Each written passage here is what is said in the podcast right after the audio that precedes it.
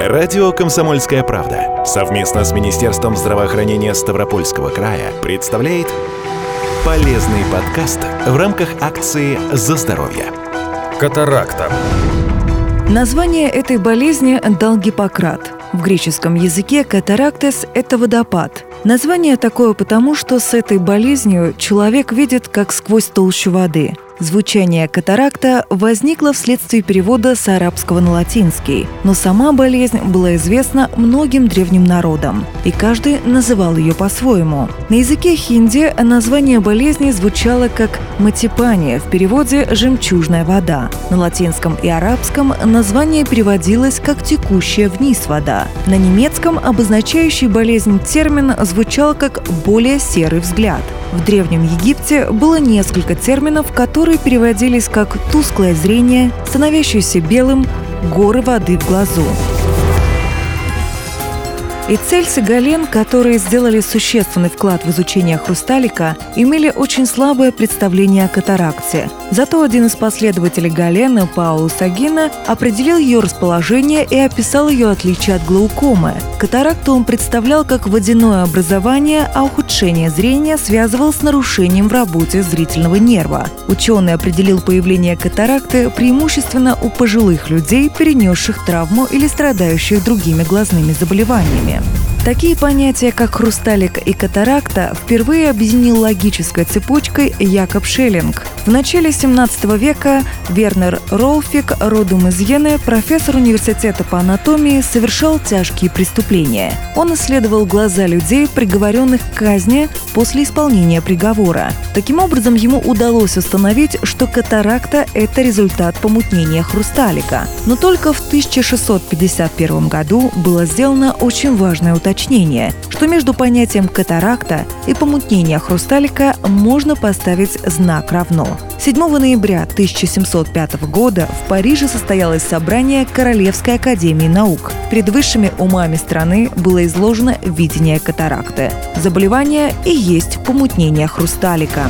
Во второй половине XIX века Отто Бейкер создал работу, в которой описывал различные патологии хрусталика. Этот труд внес неоценимый вклад в развитие такой отрасли медицины, как офтальмология. Сегодня есть ясное понимание. Катаракта – это помутнение хрусталика глаза, который в норме представляет прозрачную линзу. Ее роль заключается именно в преломлении световых лучей, фокусировке изображения на сетчатке глаза. Меняя свою кривизну, хрусталик как бы наводит наводит глаз на резкость. Это так называемая аккомодация, или, иными словами, способность глаза четко видеть предметы, расположенные на разном расстоянии от человека. Как вы понимаете, прозрачность хрусталика – это важнейшее условие для восприятия окружающего мира. К сожалению, иногда хрусталик теряет свою кристальную прозрачность и мутнеет. Причин этого немало. Катаракта абсолютно будет у всех рассказывает врач-офтальмолог Ставропольской краевой клинической больницы Иван Гончаров.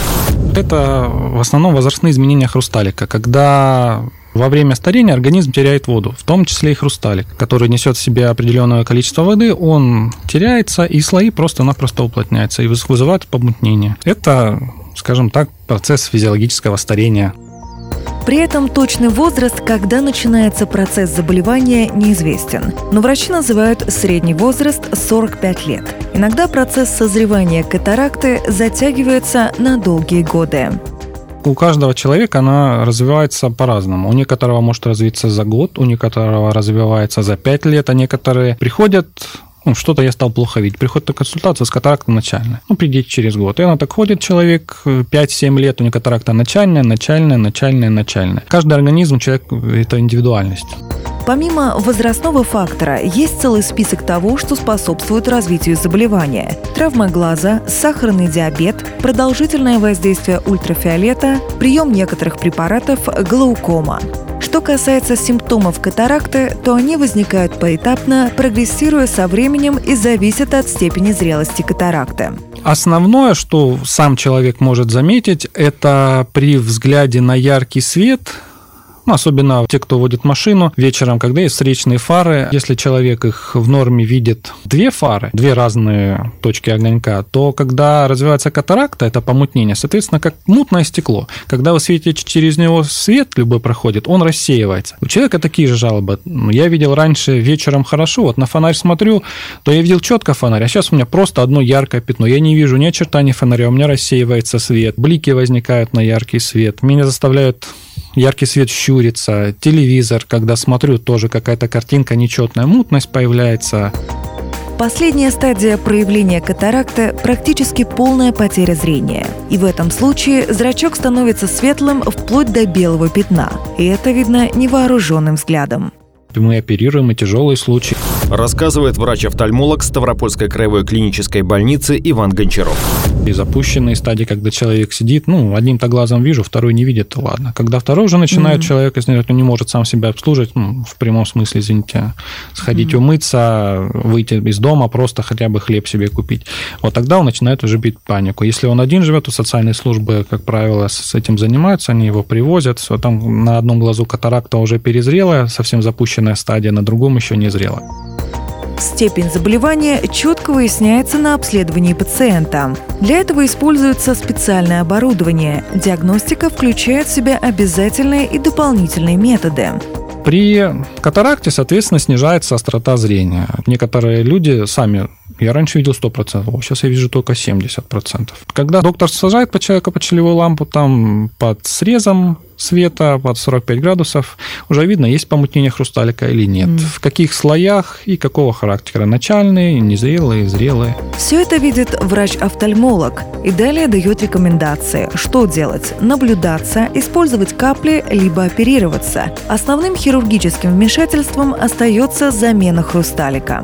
Сейчас золотым стандартом является фокомульсификация катаракта. Это, ну, назовем это так, разрушение хрусталика внутри своей капсульной сумки с помощью ультразвука. Превращает его в эмульсию и аспирируется через э, маленькие разрезы. Но, опять же, не все катаракты возможно такой методикой удалить, потому что хрусталик, когда теряет воду, он уплотняется. В принципе, ультразвуком сейчас многие скажут, что можно и камни дробить, и металл резать, ничего там сложного нет. Можно здесь ультразвука мощность, конечно, добавить, но последствия для глаза. Ультразвук очень агрессивно, потому что ультразвук действует, э, как ни крути, все равно действует на соседней ткани глаза. И можно вызвать очень большие осложнения, вплоть до полной потери зрения. Оперируют сейчас и совсем маленьких пациентов, у которых врожденная катаракта. Это врожденное помутнение хрусталика, которое остается при эмбриональном развитии. В норме в зрелом возрасте хрусталик – это структура бессосудистая. Но когда идет эмбриональное развитие, к хрусталику проходит артерия, которая питает его, чтобы он развивался в логическом порядке. И когда подходит время родов, в этом месте происходит помутнение когда ребенок растет, оно в норме проходит, это помутнение, все. Но э, иногда бывают такие ситуации, что это помутнение остается в хрусталике. Угу. И вот это состояние расценивается как врожденная катаракта. Опять же, некоторые любят паниковать, все. Страшного в этом ничего нет. Для этого существуют детские специалисты, но у нас детская краевая, там атомологическое отделение, замечательно, они это все смотрят, они это оперируют. Это очень своеобразное заболевание, то есть это деликатное патология. Здесь нужно взвешивать все риски, потому что прооперировать можно все но какие последствия, тем более это ребенок. Угу. Что будет с глазом этого ребенка в последующем? Врожденные или приобретенные болезни глаз. В современном мире мы можем сделать самое малое для своего зрения – профилактические упражнения, особенно если вы работаете за компьютером. Зрительные нагрузки должны быть дозированы. Даже еще в 90-х годах существовали стандартные санитарные нормы и правила при работе с компьютерами, с печатными машинками и так далее. При, э, если работа связана с компьютером. Э, это неизбежно в нашей современной жизни, к сожалению. Телефон, компьютер, то есть час работы за компьютерами, хотя бы 5-10 минут перерыв. А основное это что? Это нужно э, отвлекаться взглядом. В, в окно смотреть, предметы, которые расположены на близком расстоянии, на дальнем расстоянии. Глаза закрыли, зажмурили, открыли так несколько раз. Э, закрытыми глазами влево, вправо поводили. Это разминка не только для мышц глаза, но и для внутренних структур глаза. Поэтому так же самый зрачок, когда вы закрываете глаз, он расширяется в темноте. Угу. Можно зайти в темное помещение, если есть такая возможность. За профессиональной помощью при болезнях глаз вы можете обратиться в офтальмологическое отделение Ставропольской краевой клинической больницы, которое расположено в Ставрополе на улице Симашка, 1. Телефон 71 74 02.